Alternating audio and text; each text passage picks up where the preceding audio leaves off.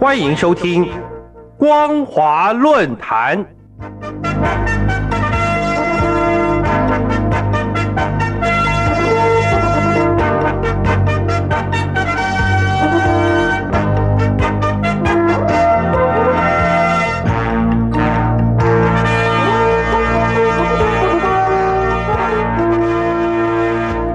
朋友，大家好，欢迎收听本节的光华论坛，我是张妮。今天要跟大家分享的内容是有关于中共新兴涉台对外行动，以农村包围城市的策略。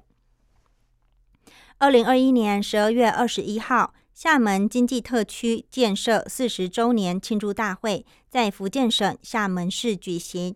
副主席王岐山宣读习近平贺信，两者都提及。两岸关系，并要求厦门经济特区要促进两岸融合发展。然而，所谓促进两岸融合发展，却同时反映出共产党人以对立矛盾来作为认识事物发展的规律与方法。不仅以基础社会结构来融合发展，规避两岸意识形态与政治上的结构纷争。同时，又制造基础社会结构与台湾政府上层的政治矛盾。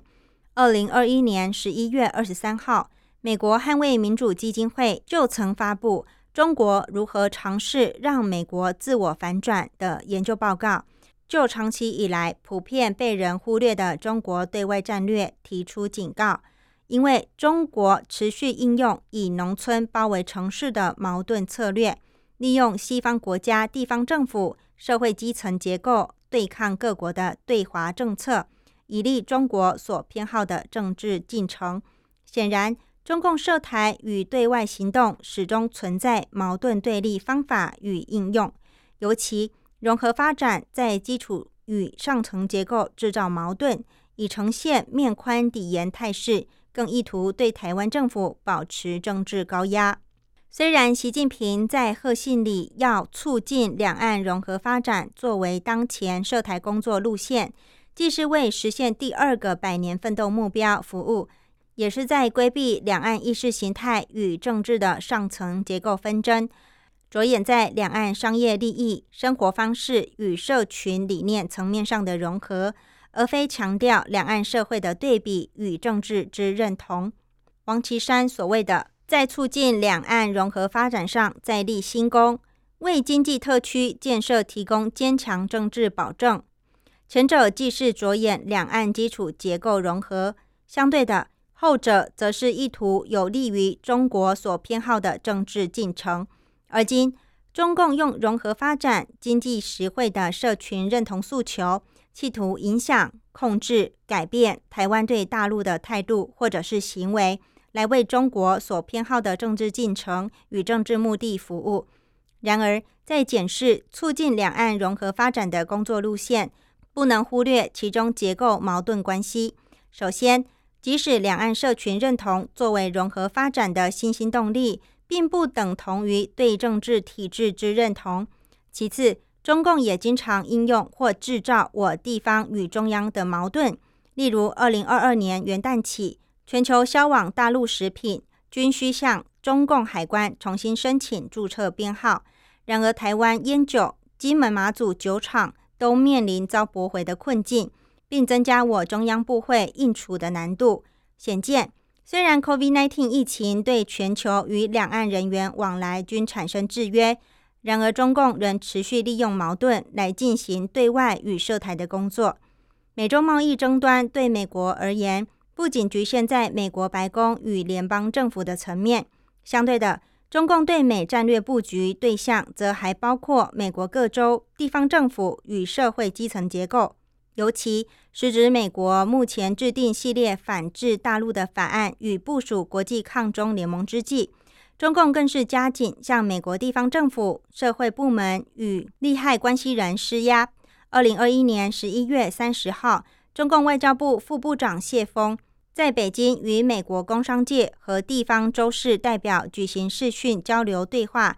谢峰显然应用以农村包围城市的矛盾策略，不仅毫无掩饰地要美国地方政府官员发声出力、仗义直言，推动拜登政府取消对华加征的关税，停止对中国企业的打压，还有制裁，阻止国会通过创新与竞争法案等涉华法案，甚至露骨的指称中共所偏好的政治进程。包括台湾、新疆、香港、西藏等问题，涉及中国主权、安全、发展等核心利益，牵动十四亿中国人民的民族感情，中方没有任何妥协余地。中国北京在二零二二年二月举办冬奥会，美国洛杉矶也将于二零二八年举办夏奥会，中美应该相互支持。希望美国工商界还有地方州市为此做出积极贡献。